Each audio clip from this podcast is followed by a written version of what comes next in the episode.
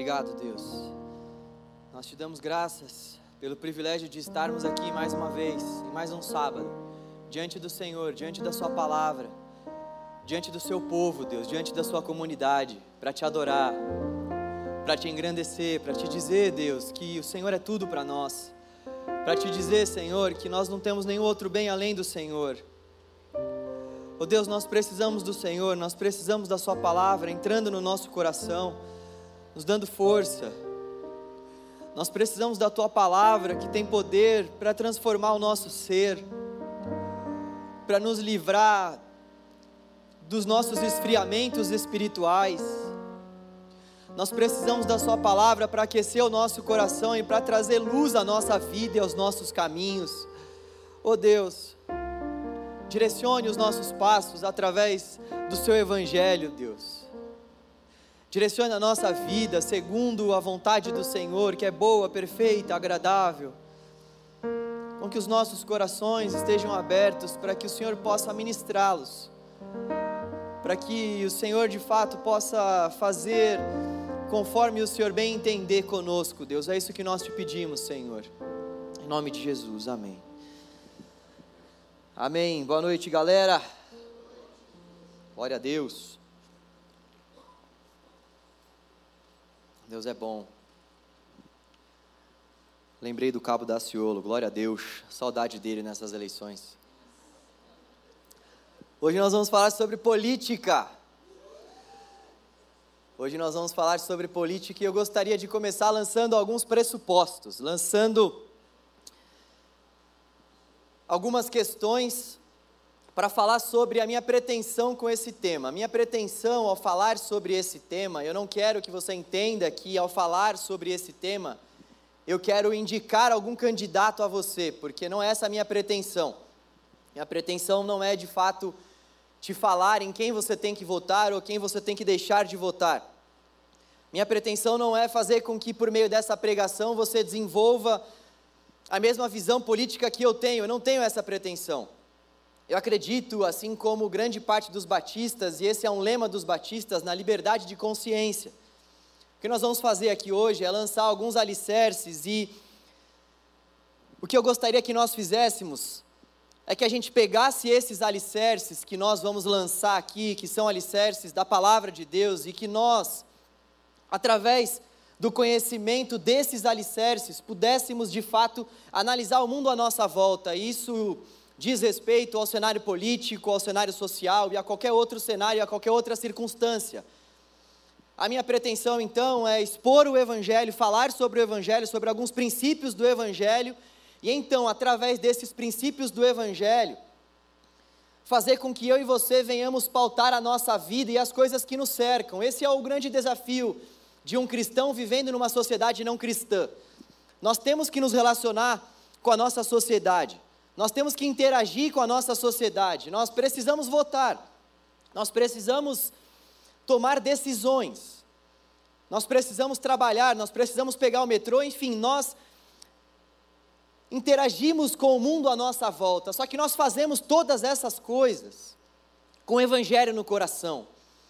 Nós fazemos todas essas coisas pisando num chão que a gente sabe que é sagrado para nós, que é o Evangelho. O Evangelho é que traz base para a nossa vida. Então, a minha pretensão aqui é fazer com que a gente faça esse exercício que deve ser feito ao longo da nossa vida, de pegar o Evangelho e de, através do Evangelho, de tendo o Evangelho como base, julgarmos a nossa sociedade, julgarmos a política, julgarmos todos os espectros que nos envolvem. Essa é a minha pretensão. Eu gostaria de começar com uma definição clássica acerca da política. A definição clássica acerca da política, ela pode ser extraída de um filósofo chamado Aristóteles. Ele foi uma das primeiras pessoas que trouxe essa definição, que muitos vão chamar de definição clássica. Ele diz que o homem é um ser político por natureza. O homem é um ser político por natureza. Ele estava vivendo na Grécia nesse tempo e a cidade era tida como a polis. E todo homem de fato era um cidadão que fazia parte daquela cidade, da polis, e todo cidadão era considerado um ser político a partir do momento que todo cidadão deveria exercer algum tipo de função diante da sociedade. Aristóteles quer dizer que, por natureza, temos a necessidade de viver em sociedade e que precisamos desse convívio, e que, por reconhecer essa necessidade, cada cidadão deve se responsabilizar pela polis, ou seja, pela cidade. O que isso quer dizer é que eu e você, nós somos seres políticos a partir do momento que a gente pensa, então, como política, à luz dessa definição clássica, por conta de que nós temos deveres diante da sociedade que nós vivemos. Nós estamos inseridos em uma sociedade, nós estamos inseridos na polis, na cidade. E vivendo nós na polis, ou seja, na cidade, nós temos deveres, nós temos tarefas a serem cumpridas. Nós não conseguimos viver a nossa vida dentro das nossas próprias casas. Nós precisamos nos relacionar com a cidade. Então, nesse sentido mais clássico, todos nós somos seres políticos. Todo ser é um ser social. O ser humano foi criado para viver em comunidade. O ser humano não foi criado para viver sozinho. O ser, o ser humano foi de fato criado para viver com outras pessoas, diante de um contexto mais amplo. E existe uma outra definição que é um pouco mais moderna, que é derivada sobretudo do pensamento de Maquiavel, que muitos vão chamar de análise política moderna. E ele então vai fazer uma diferenciação entre essa política clássica e ele vai trazer uma outra definição. Ele vai fazer política partindo de dinâmicas de poder. E essa política que Maquiavel propõe, ela é um pouco mais parecida com essa política que nós temos hoje em dia. Então, primeiro ponto, quando eu falar sobre política, quando eu falar que nós devemos ser seres políticos, eu estou me referindo a essa política clássica, eu não estou me referindo a essa política maquiavélica essa política mais moderna, mas sim essa política que aponta para o fato de que todos nós, vivendo na cidade, na polis, devemos exercer algum tipo de influência e devemos exercer algum tipo de tarefa. Nossa reflexão hoje vai contar com cinco pontos. Eu gosto de cinco pontos, né? Cinco pontinhos. Queria pedir para que você anotasse aí no celular ou em algum outro lugar isso que nós vamos refletir, porque são vários textos, eu não vou ler um único texto nesta noite, são vários textos que vão servir como base para nós. E eu queria fazer algumas considerações então sobre o cristão e a política. primeira consideração que eu queria fazer é que o governo não deve impor nenhuma religião. Nós vemos em Mateus 22, 15 até o versículo 22, que Jesus ele está sendo indagado ali Jesus está sendo questionado, estão colocando Jesus numa arapuca, perguntando a ele se é lícito pagar imposto a César ou não, e ele então diz: Dai a César o que é de César e dai a Deus o que é de Deus. Ou seja, Jesus faz uma separação entre a igreja e o Estado. Nós precisamos entender que igreja é uma coisa e que Estado é outra coisa, e que essas duas coisas elas não devem se juntar, elas não podem se juntar, porque a partir do momento que a igreja se filia, a partir do momento que a igreja se junta ao Estado, ela deixa de ser igreja. Então, nós não devemos defender um Estado cristão, nós não devemos defender um governo cristão sendo estabelecido em detrimento de qualquer outro governo e em detrimento de qualquer outra ideologia. Jesus não fez isso quando esteve aqui nessa terra. E olha que ele teve muitas oportunidades para estabelecer o seu reino.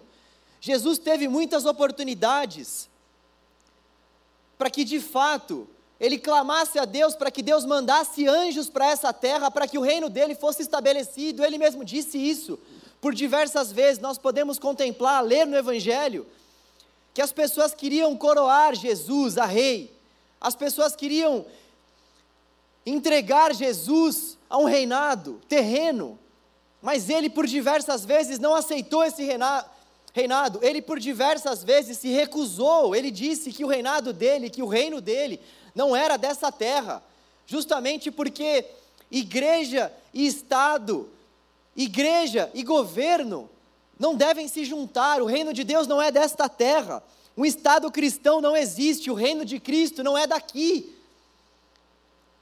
Quando a igreja se quis, ou melhor, quando a igreja quis se unir ao Estado, Deus mandou uma reforma. Nós vamos falar um pouco mais sobre a reforma protestante nos próximos meses. E um dos aspectos que nós podemos extrair da reforma é que a igreja estava de fato se vendendo ao Estado, a igreja estava se vendendo aos governos, a igreja estava se vendendo aos reis. E Deus mandou justamente uma reforma, porque igreja e Estado não devem se juntar, igreja e Estado devem andar de maneira separada. Mas, embora nós venhamos dizer que o Estado cristão não existe, nós podemos dizer que o Estado é laico, mas embora nós venhamos dizer que o Estado cristão não existe, que o Estado seja laico, o Estado não é antirreligioso. Dizer que o Estado é laico não é o mesmo que dizer, então, que o Estado não deva ser religioso, ou melhor, que ele é antirreligioso, que ele, ele, ele não deva, de alguma forma, permitir com que religiões possam de fato serem propagadas. Uma coisa é o Estado ser laico, e a outra coisa é o Estado ser antirreligioso. Então, o Estado é laico, mas ele não deve excluir a religião. Nós cremos assim. O Estado não pode, ele, ele não tem esse poder para excluir a religião. Nós entendemos que sim, todas as religiões, à luz do Estado, devem devem ser autorizadas a partir do momento que cada um cultua quem quiser, a partir do momento que cada um adora o Deus que quiser, é claro, dentro de certos limites estabelecidos pela própria Constituição. Agora, nós não devemos entender que pelo fato do Estado ser laico, ele não possa de fato autorizar alguma, ou melhor, as religiões existentes. O fato, de, o fato de que o governo não deva necessariamente ser cristãos, não significa também que nós não podemos ter candidatos que professem, professem a fé cristã.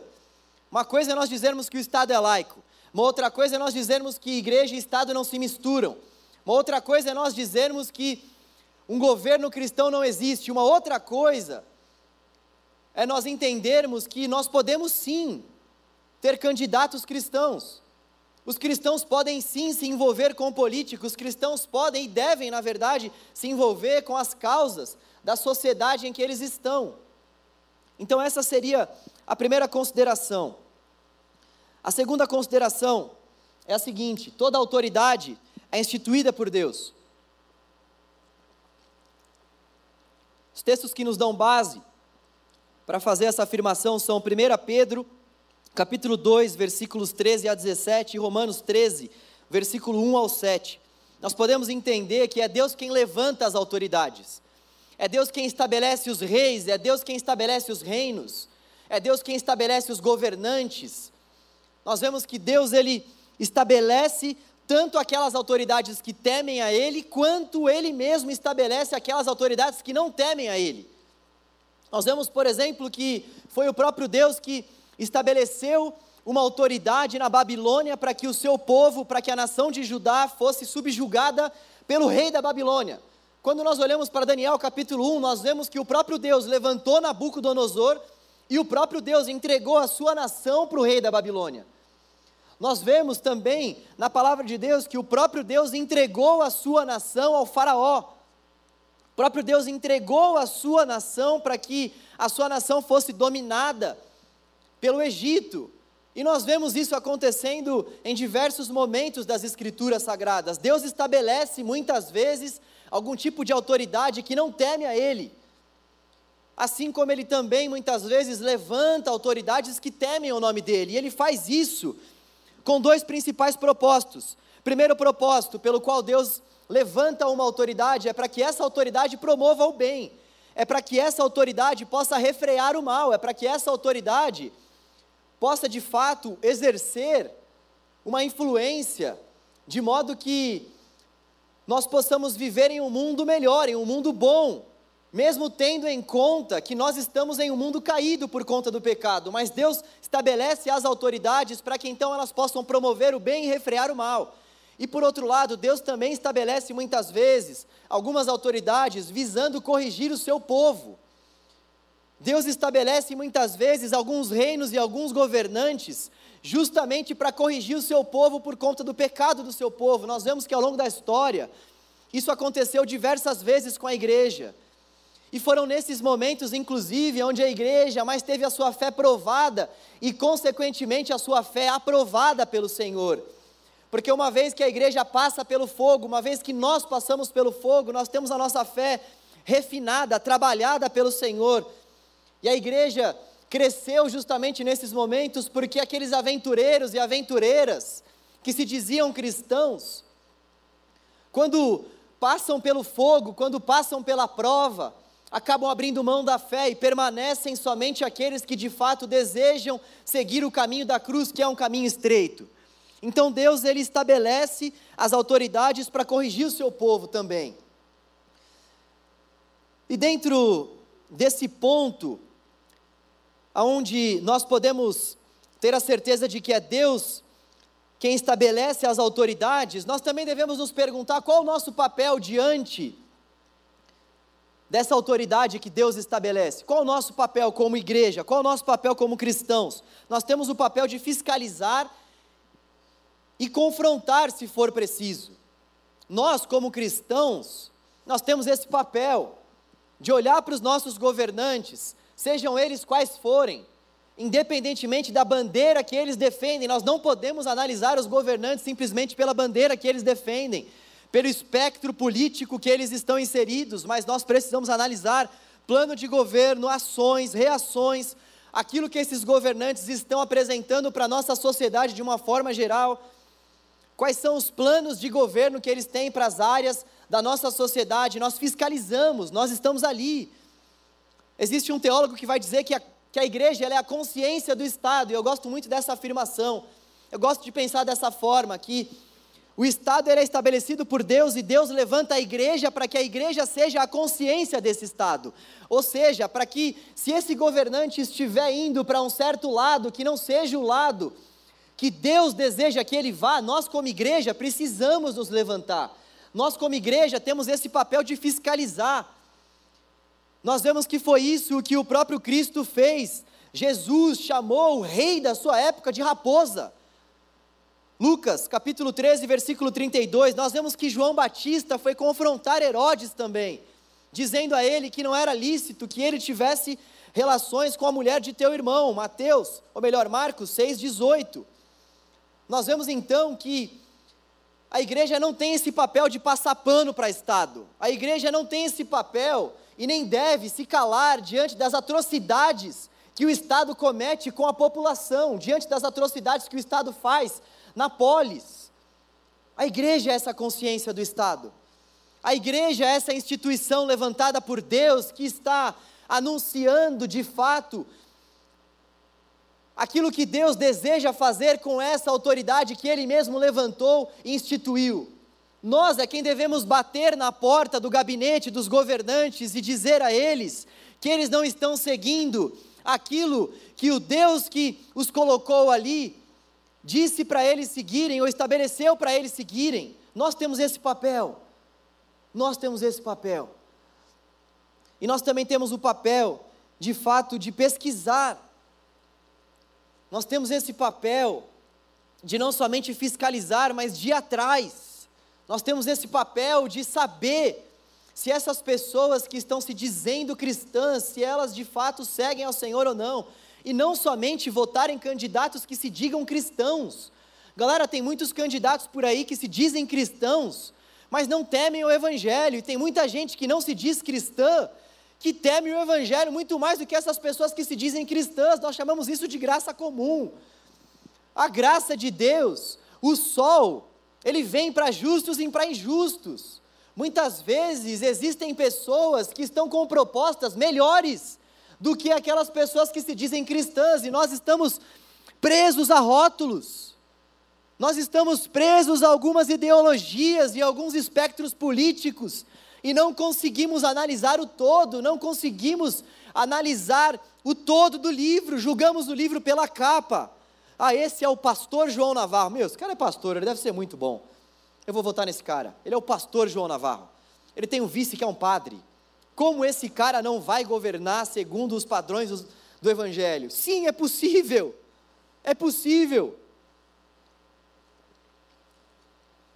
Assim como nós temos muitos que se dizem pastores e nós sabemos que são lobos. Lobos. Então nós não julgamos o livro pela capa, nós não julgamos o candidato pelo rótulo, nós vamos atrás. Nós vamos atrás, nós pesquisamos. Nós pesquisamos e nós falamos com propriedade, nós não somos levados de um vento para o outro, nós não somos levados, assim como muitas pessoas são, nós temos opinião, e a nossa opinião tem base, e a base é sempre o Evangelho, mas para que a gente possa fazer essa análise à luz do Evangelho, nós precisamos conhecer os candidatos. Então, nosso papel, diante dessa autoridade que Deus levanta, diante desses governos que Deus levanta, é também pesquisarmos, é também irmos atrás, é também fazermos o nosso papel como cidadãos. Terceiro lugar, nós devemos exercer influência na sociedade. Mateus capítulo 5, versículo 13 a 15 diz que nós somos sal e luz para essa terra. Olha só que termos que são atribuídos a nós como igreja, a nós como seguidores de Jesus. Nós somos sal e luz. A nossa vida de fato precisa iluminar, a nossa vida de fato precisa dar sabor a esse mundo. Esse mundo é um mundo sem sabor. Esse mundo é um mundo que vive na escuridão. E Jesus diz que nós somos essa luz. E quanto mais de fato nós avançamos, nas esferas mais diversas da nossa sociedade, mais nós vamos encontrar trevas. E mais essas trevas justamente precisam da luz. E é justamente diante das mais densas trevas que a luz faz muito mais sentido. Quando você liga uma lanterna dentro de um ambiente totalmente escuro, a luz que reflete sobre esse ambiente escuro é muito maior do que se o ambiente estivesse claro. O que isso quer dizer a nós? Que nós somos chamados para influenciarmos, inclusive, os lugares mais densos em que nós, como cristãos, estamos. Nós somos influenciados para exercermos aquilo que o Senhor deseja que a gente exerça, ainda que isso nos custe a nossa própria vida. Nós devemos exercer esse tipo de influência. Tem um teólogo que diz o seguinte: o cristão tem padrões morais e éticos. Preste bastante atenção nessa afirmação. Portanto, elementos, critérios que determinam a sua maneira de pensar o que é certo ou errado. Ou seja, nós, como cristãos, nós temos padrões morais, nós temos padrões éticos, nós temos padrões étnicos.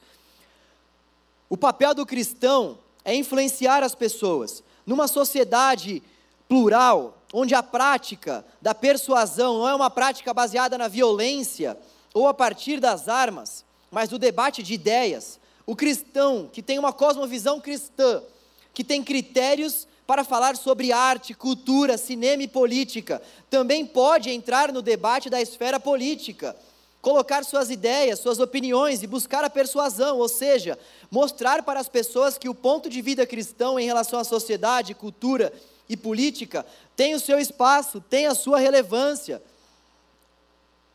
Olha só que coisa brilhante!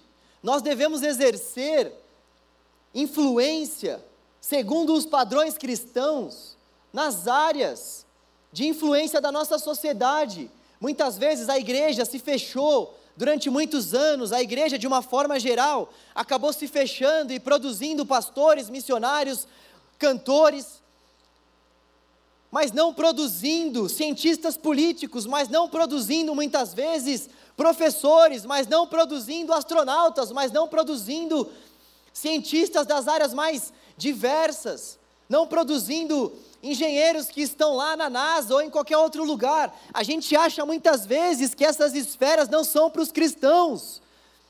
Isso é um erro da nossa parte, um erro terrível da nossa parte.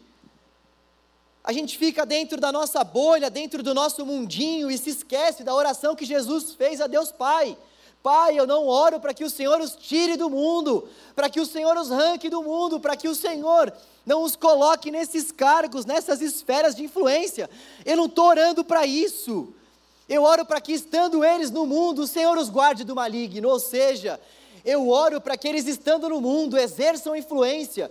Eu oro para que eles, estando no mundo, sejam sal e luz, e sejam guardados, e consigam guardar o Evangelho no coração. Então, nós temos esse papel de influenciarmos a sociedade, de, de, de influenciarmos, de exercermos essa influência, seja lá em Brasília, seja lá em qualquer outro lugar, mas de, de exercermos essas influências e discernirmos aonde o Senhor quer que nós estejamos, sem que nós tenhamos em mente somente aquilo que está muitas vezes dentro do nosso quadrado gospel, rotulado, evangélico. Nós somos a igreja do Senhor Jesus. Nós somos a agência transformadora de Deus e a vitrine de Deus para o mundo. Nós estamos dizendo para o mundo: ei, olhem para nós, olhem para a forma como nós fazemos engenharia, olhem para a forma como nós lidamos com a ciência, olhem para a forma como nós fazemos artes, olha para a forma como nós fazemos teatro, olha para as formas como nós nos relacionamos com a cultura e enxerguem através dessas atitudes o Evangelho de Jesus.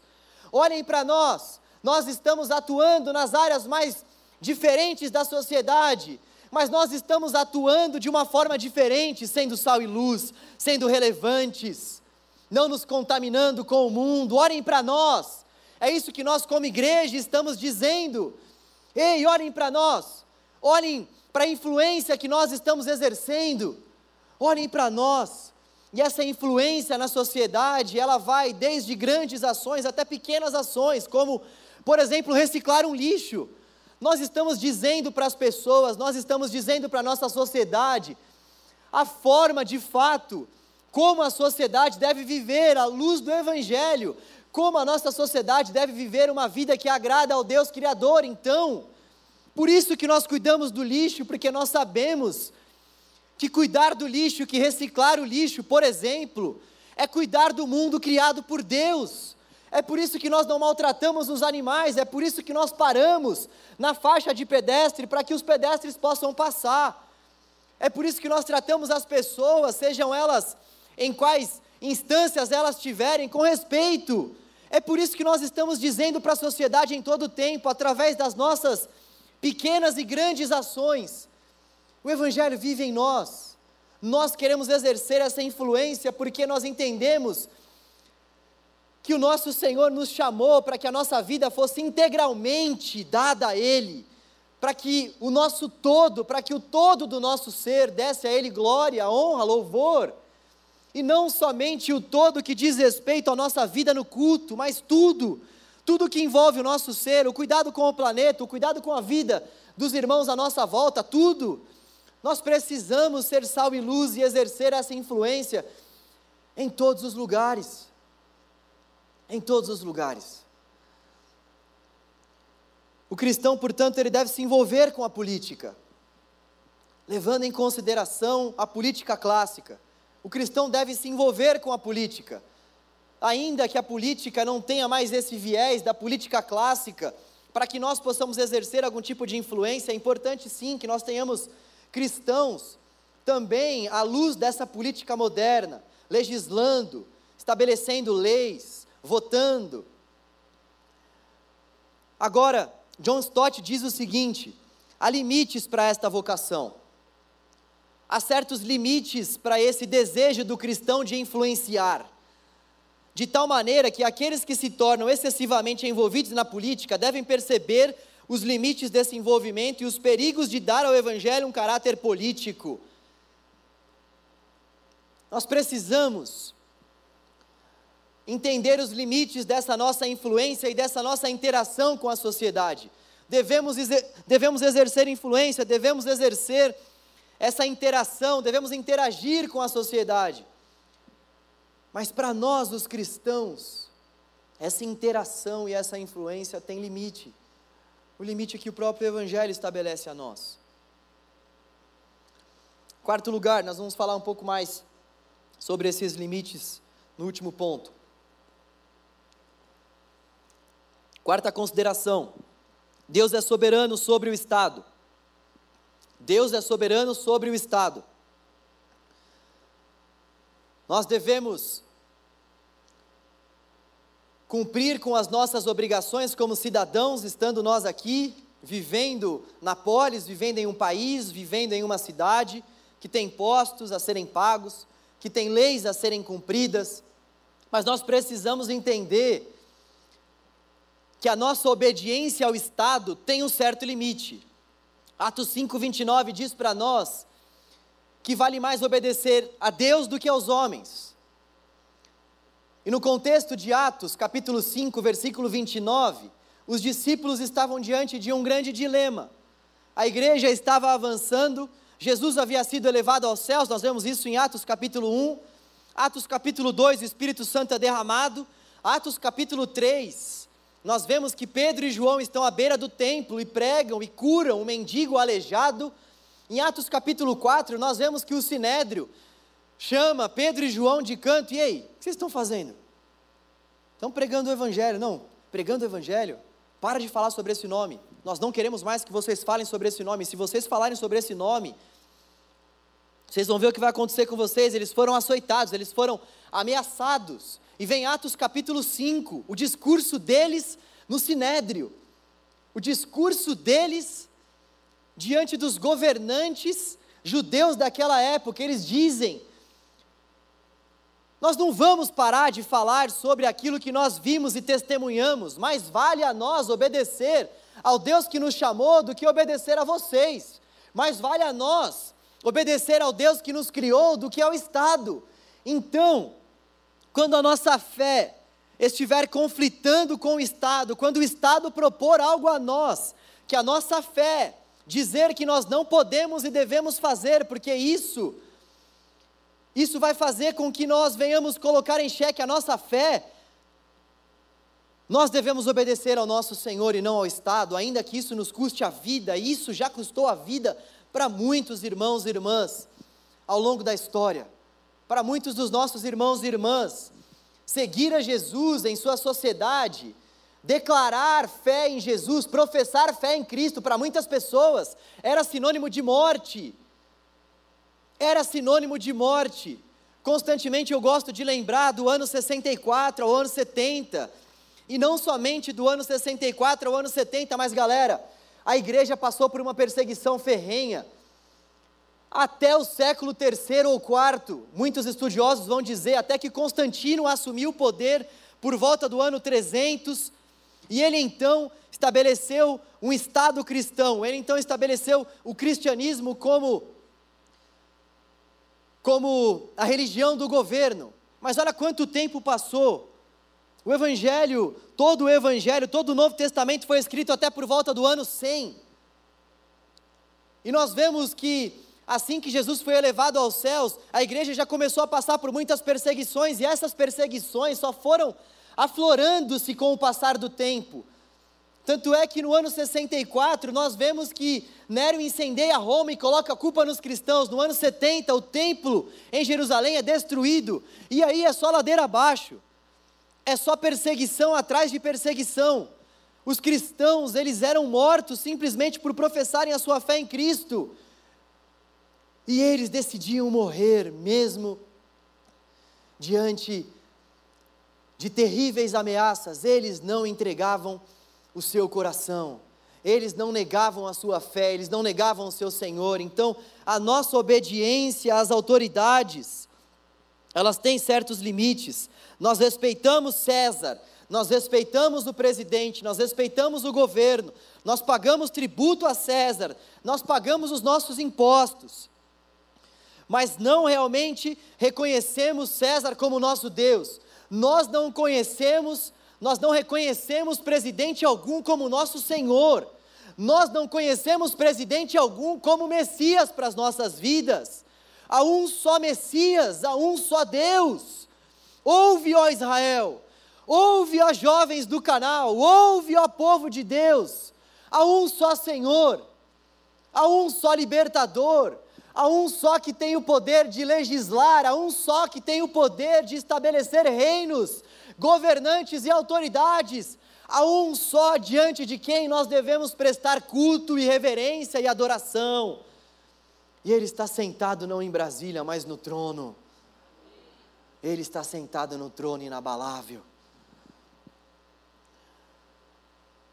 John MacArthur diz o seguinte: a política não traz nenhum impacto no reino de Deus seja em nosso país ou em outro qualquer lugar.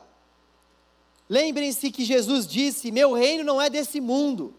Podemos ter uma preferência por um presidente, parlamentar ou alguém, mas no fim, nada da política mudará a eternidade de ninguém senão o Evangelho. E é nisso que o cristão deve focar. O Evangelho é que deve ser sua paixão. A Bíblia é a nossa constituição. Nós cremos de fato que Deus é soberano sobre tudo e sobre todos, e dizer que Deus é soberano é dizer que Deus estabelece o seu supremo governo, o seu poder absoluto, em detrimento de qualquer autoridade. Então, nós devemos ficar com o Evangelho acima de toda e qualquer ideologia. Esse é o quinto ponto. Nenhuma ideologia humana substitui o Evangelho. Isso pode parecer óbvio, mas diante desse contexto plural que nós estamos, diante desse contexto, aonde muitas pessoas tentam levantar algumas bandeiras e dizerem que bandeiras que estão sendo levantadas são como verdades que nós devemos seguir, isso não é nem um pouco óbvio nem, e nem um pouco fácil de ser vivido ou seguido. Nenhuma ideologia ou partido podem nos salvar ou resolver o problema do homem. Pensa em qualquer ideologia que for, conservadorismo, liberalismo, socialismo, capitalismo, nacionalismo, quem quer que seja, qual pensador que for, não conseguiu trazer solução para o principal problema que assola a humanidade e para o problema que assola a raça humana desde o Éden. O problema do homem é justamente o seu coração. O problema do homem é o seu coração inclinado, é o seu coração disposto a fabricar outros deuses além do único Deus existente e verdadeiro nos céus e na terra. Esse é o problema do homem, virar as costas para Deus. O problema do homem, desde o princípio, é dizer que a minha vontade seja feita, não a sua. A minha vontade é comer do fruto e eu quero fazer a minha vontade em detrimento da sua, ó Criador. É isso que o homem continua a fazer constantemente com o Criador. Esse é o verdadeiro problema da humanidade, esse afastamento que é gerado por conta dessa decisão do homem de viver o seu próprio coração, os anseios do seu próprio coração. Esse é o problema da humanidade, é isso que nos distancia de Deus. É isso que de fato faz distinção entre nós e o Senhor, é isso que nos afasta desse Deus que é amoroso, desse Deus que nos quer por perto. O principal problema do homem é a morte. E nós pensamos na morte como esse afastamento de Deus. Morte é separação. O ser humano, ao decidir seguir os seus próprios caminhos, se separou de Deus no Éden. E Jesus veio para que de fato essa união com Deus fosse possível novamente. Jesus veio para que de fato, por meio da cruz, e nós, ao crermos no sacrifício de Cristo, ao crermos, ao não confiarmos em obras, mas ao crermos, nós somos salvos pela fé. Isso não vem realmente por algo que nós possamos fazer a Deus ou por obras, para que ninguém se glorie, mas é um dom de Deus dado a nós. É um dom de Deus dado a nós. E nós então cremos na cruz de Cristo, nós cremos que Jesus morreu em nosso lugar, nós cremos que Jesus abriu esse caminho diante do Pai, diante de Deus, e nós ao crermos nele, então, temos esse problema da separação eterna resolvido. E o Evangelho é justamente essa história que vai contar para nós como que esse enredo da salvação se desenvolve. O Evangelho é o poder de Deus, essa mensagem poderosa de Deus, que faz com que nós, sendo pecadores, sejamos tirados desse império de separação e sejamos colocados na mesa com o Pai e venhamos adorá-lo por toda a eternidade. Esse é o problema do mal, esse é o problema da humanidade, esse é o problema que assola a raça humana. E aí eu pergunto a vocês: algum partido traz solução para esse problema? Alguma ideologia feita por algum homem traz saída para esse problema que assola a raça humana? Evidentemente não. Evidentemente não. E galera, aqui talvez esteja o ponto mais importante da mensagem à luz do contexto em que nós vivemos. Nós, ao longo dos últimos anos, temos separado a política em dois principais espectros, direita e esquerda. E a gente sai rotulando esses espectros, a gente sai observando esses espectros e muitas vezes associando a nossa fé a esses espectros, fazendo certas afirmações como se quem é de um determinado lado é cristão e quem é de, de um outro determinado lado não é cristão. A gente sai pegando o Evangelho e sai tentando colocar o Evangelho dentro de um desses espectros, como se o Evangelho coubesse em uma dessas ideologias. Nenhuma ideologia humana dá conta de explicar o Evangelho, nenhuma ideologia humana dá conta de explicar a assustadora mensagem da cruz, a triunfante e gloriosa mensagem da cruz. Nós não podemos associar, colocar o Evangelho lado a lado com essas doutrinas, com esses ensinamentos. O Evangelho é soberano sobre tudo e sobre todos. O que nós precisamos fazer então? Nós precisamos analisar esses espectros à luz do Evangelho. Nós precisamos identificar o que esses espectros dizem sobre a nossa sociedade, sobre a economia, sobre a política, o que eles dizem sobre as famílias levando em consideração que essas ideologias não são o Evangelho, levando em consideração que esses governantes não são senhores para as nossas vidas e não ditam as regras, nós não prestamos adoração a eles, e levando em consideração, acima de tudo, que nós julgamos tudo isso com o olhar crítico do Evangelho. A grande verdade é que existem pontos negativos tanto na direita quanto na esquerda. Por isso nós não podemos defender abertamente e plenamente, melhor dizendo, uma ideologia ou outra. Se você tem mais afinidade, por exemplo, com a direita, você vai entender que o Estado deve ser mínimo, que o Estado não deve exercer tanto poder assim na sociedade. Se você é mais da direita, você vai entender de fato que é necessário que haja uma liberdade econômica em relação à economia. Você vai defender isso e vai ser um pouco mais conservador nos costumes, mas você não pode deixar também de apontar que esse acúmulo de riquezas exacerbado e que essa busca por lucro, em detrimento de muitas outras coisas, essa busca por lucro, lucro, lucro, riquezas, riquezas, riquezas, isso é avesso ao Evangelho, isso é danoso ao Evangelho. Se você é de uma linha mais voltada para a esquerda, você vai entender que o Estado deve exercer um poder maior de influência na sociedade. Mas você precisa julgar essa linha à luz do Evangelho e saber que se essa linha estiver propondo algum tipo de ideologia que vai na contramão do Evangelho, você e eu não devemos aceitar isso. Então os dois lados têm falhas, porque os dois lados não são o Evangelho. E nós precisamos então analisar tudo à luz do Evangelho.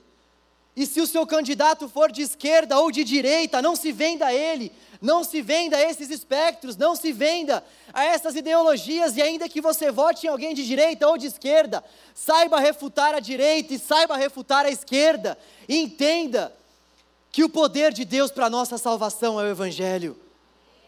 Entenda que o Evangelho é o poder de Deus que pode de fato trazer solução para a humanidade. Entenda que nós precisamos respeitar uns aos outros. Entenda que Messias há só um. Entenda que existe um só Deus. Entenda que nós devemos respeitar uns aos outros. Entenda que nós não fomos chamados para defendermos algum tipo de partido político. A igreja não pode se vender a presidente que for. A igreja não pode se vender a nenhuma ideologia. A igreja não pode se misturar com o Estado. Nós não podemos tratar uns aos outros como nossos inimigos políticos. O Evangelho precisa ser aquilo que nos une. Efésios 4,3 diz: façam todo o esforço para conservar a unidade do Espírito pelo vínculo da paz. Nós devemos, nós devemos evitar brigas, sabermos dialogar. Nós estamos em um período difícil, nós estamos em um tempo muito difícil. Nós estamos em um tempo onde nós não conseguimos aceitar as opiniões políticas uns dos outros. E ao fazermos isso, nós colocamos as nossas opiniões políticas num pedestal, como se as nossas opiniões políticas fossem o Evangelho, o nosso chamado. Não é para que nós venhamos confiar em alguma ideologia política, eu queria que você soubesse muito sobre isso nessa noite, que você refletisse sobre isso, independentemente da sua posição. Eu não estou aqui para defender um espectro ou outro, a nossa defesa deve ser para com o Evangelho, para com a nossa liberdade de consciência à luz do Evangelho. É claro que eu tenho as minhas preferências, mas isso é algo meu, é algo pessoal, e você tem liberdade de julgar as suas à luz do Evangelho. O ponto é, saiba identificar aquilo que é danoso na direita, na esquerda, no centro-direita, no centro-direita, no centro-esquerda, independentemente do espectro. E os políticos vão dizer, os cientistas políticos vão dizer que é um erro a gente reduzir a política a esses espectros, mas seja lá o que for, não não feche com ninguém, a não ser com o evangelho. E saiba de fato examinar qual ponto dessa ideologia fere o evangelho. E tome a sua decisão à luz então do evangelho e procura identificar qual ponto ou melhor, ou qual espectro vai ferir menos o Evangelho. Porque a partir do momento que essas ideologias são humanas, elas vão ferir o Evangelho em algum sentido, em algum nível. Vocês estão captando essa parada aqui, essa mensagem? Amém? E fazendo tudo isso, nós devemos seguir a paz com todos. Seguir a paz com todos nós vivemos em um tempo hostil, nós vivemos em um tempo realmente onde muitas pessoas têm brigado por conta dessas questões políticas. Domingo que vem nós teremos essa função de exercer a nossa cidadania votando. E eu não gostaria que nós aqui no canal Jovem brigássemos por conta disso. Eu não gostaria que nós aqui tivéssemos um desejo árduo a ponto de que a gente venha brigar uns com os outros por conta de política e que a gente nem venha compartilhar o evangelho uns com os outros, porque o que acontece muitas vezes é que tem muita gente que defende mais essas bandeiras partidárias do que o próprio evangelho. O que acontece muitas vezes é que tem muita gente que ama mais ir para Paulista do que pregar o evangelho. Tem muita gente que ama mais bater panela do que pregar o Evangelho. Tem muita gente que prefere demonstrar a sua falta de satisfação com alguns candidatos e não demonstram a sua falta de satisfação com o pecado dela própria e com o pecado que toma conta, por exemplo, da comunidade em muitas circunstâncias. Então nós precisamos nos esforçar para vivermos em paz uns com os outros, e eu oro para que nós não sejamos separados por conta de eleições ou por conta de qualquer outra coisa, aquilo que nos une é muito maior do que qualquer candidato, aquilo que nos une é muito maior do que isso daqui, aquilo que nos une é muito maior. Aquilo que nos une é muito maior. Vocês pegaram? Aquilo que nos une é muito maior. Cuidado com as defesas de ideologias. Nossa sociedade, galera, abrindo um parênteses, nós precisamos analisar a nossa sociedade. A gente que vive nessa sociedade, que vai às ruas, que reivindica as coisas. Eu não estou criticando quem vai às ruas.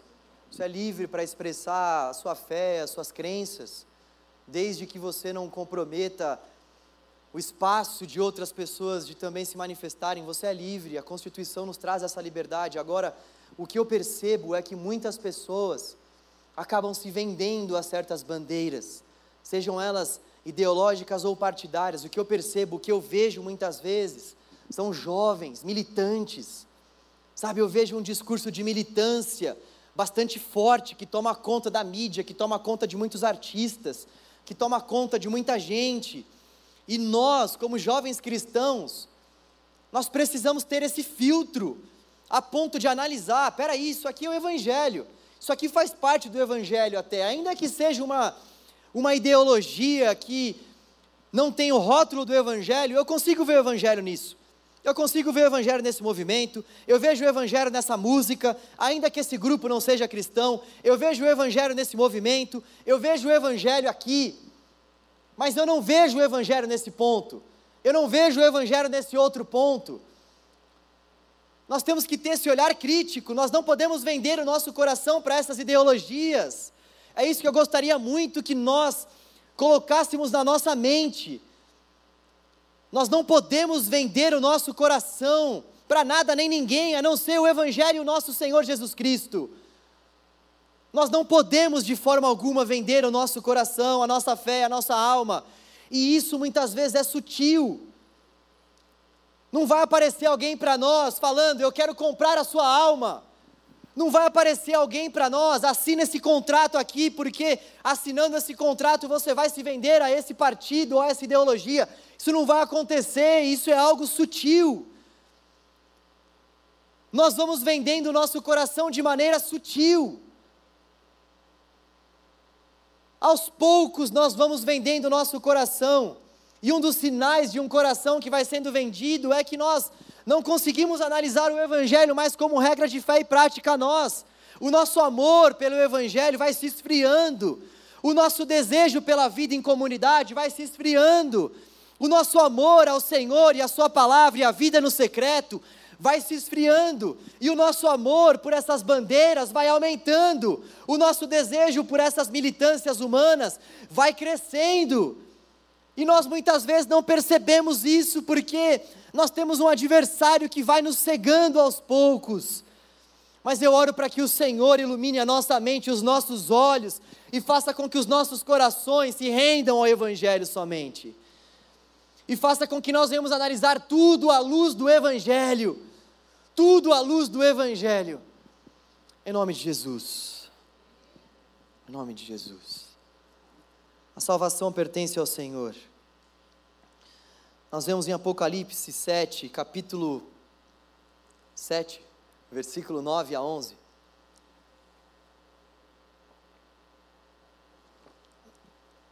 Que a salvação pertence ao Senhor. Nós devemos analisar todas essas coisas à nossa volta. Nós precisamos entender que o governo não deve impor nenhuma religião, o Estado não deve ser cristão, há uma separação entre o Estado e a igreja, a igreja é a consciência do Estado.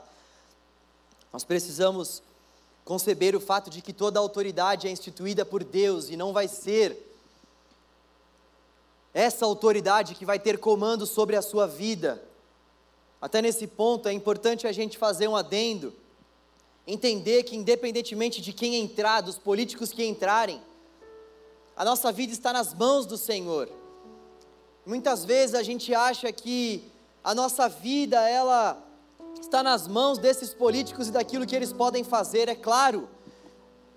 É claro que dependendo de quem entrar, a área que você atua, por exemplo, pode sofrer algum tipo de influência de uma maneira mais positiva ou de uma maneira mais negativa, mas fato é que nada foge da permissão do Senhor. E nós não precisamos nos desesperar, porque existe um Deus que está no trono, governando tudo e todos. Toda autoridade é colocada num posto de modo a exercer suas funções por Deus. Deus é quem institui, seja lá para nossa correção ou para que essa autoridade refreie o mal. Nós devemos exercer influência na sociedade. O cristão deve se envolver com política, mas dentro de certos limites, mas precisamos entender que somos sal e luz. Nós somos a boca de Deus para o Estado, nós somos a boca de Deus para a nossa geração, nós somos a boca de Deus para aqueles que não estão reciclando, nós somos a boca de Deus para aqueles que estão fazendo artes de forma indevida, nós devemos exercer essa influência de modo a glorificar o nome de Cristo, para que então nós possamos salgar a terra, iluminar o mundo. Deus é soberano sobre o Estado. Existe uma desobediência justificável, mais vale obedecer a Deus do que aos homens, e nenhuma ideologia humana substitui o Evangelho. Nada, nem ninguém substitui o Evangelho. Vamos orar.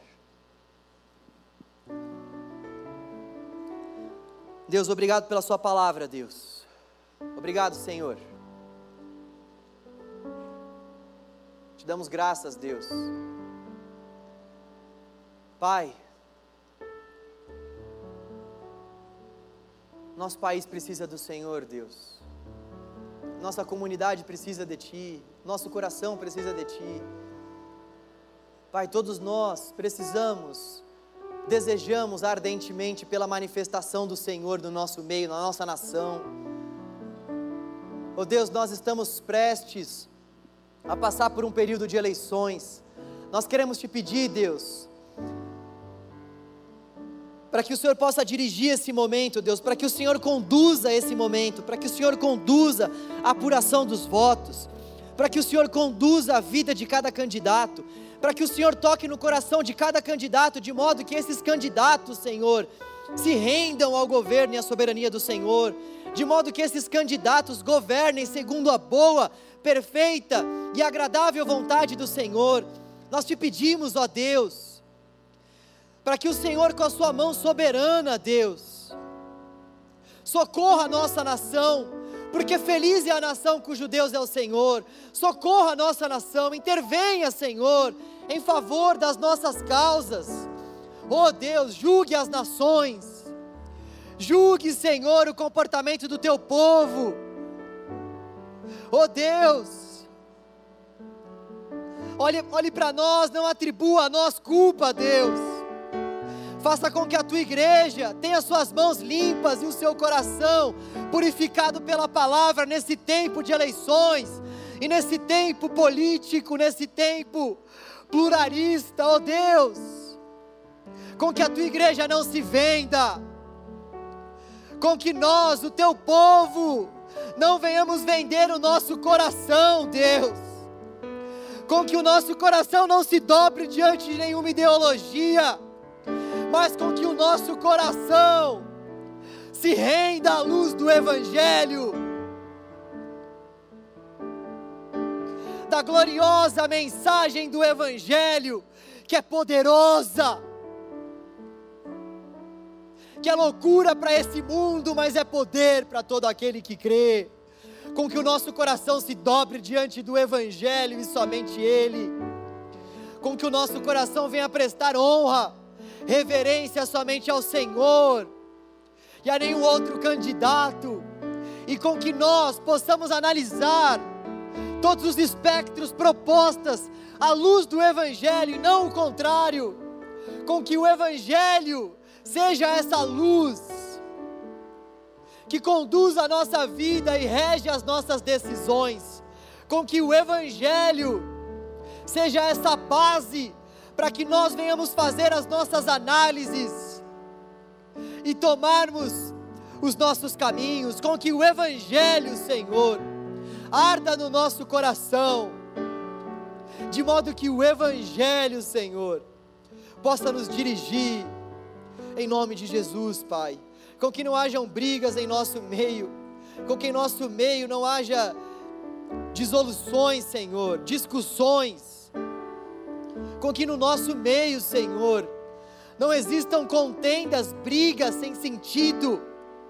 Deus, com que no nosso meio haja respeito, com que no nosso meio, Senhor, haja amor, Deus, amor, Deus, com que no nosso meio nós de fato venhamos conviver nos esforçando para termos paz uns com os outros e com que o Teu Espírito Santo possa conduzir as nossas relações e unir-nos a cada dia mais, em nome de Jesus, Deus.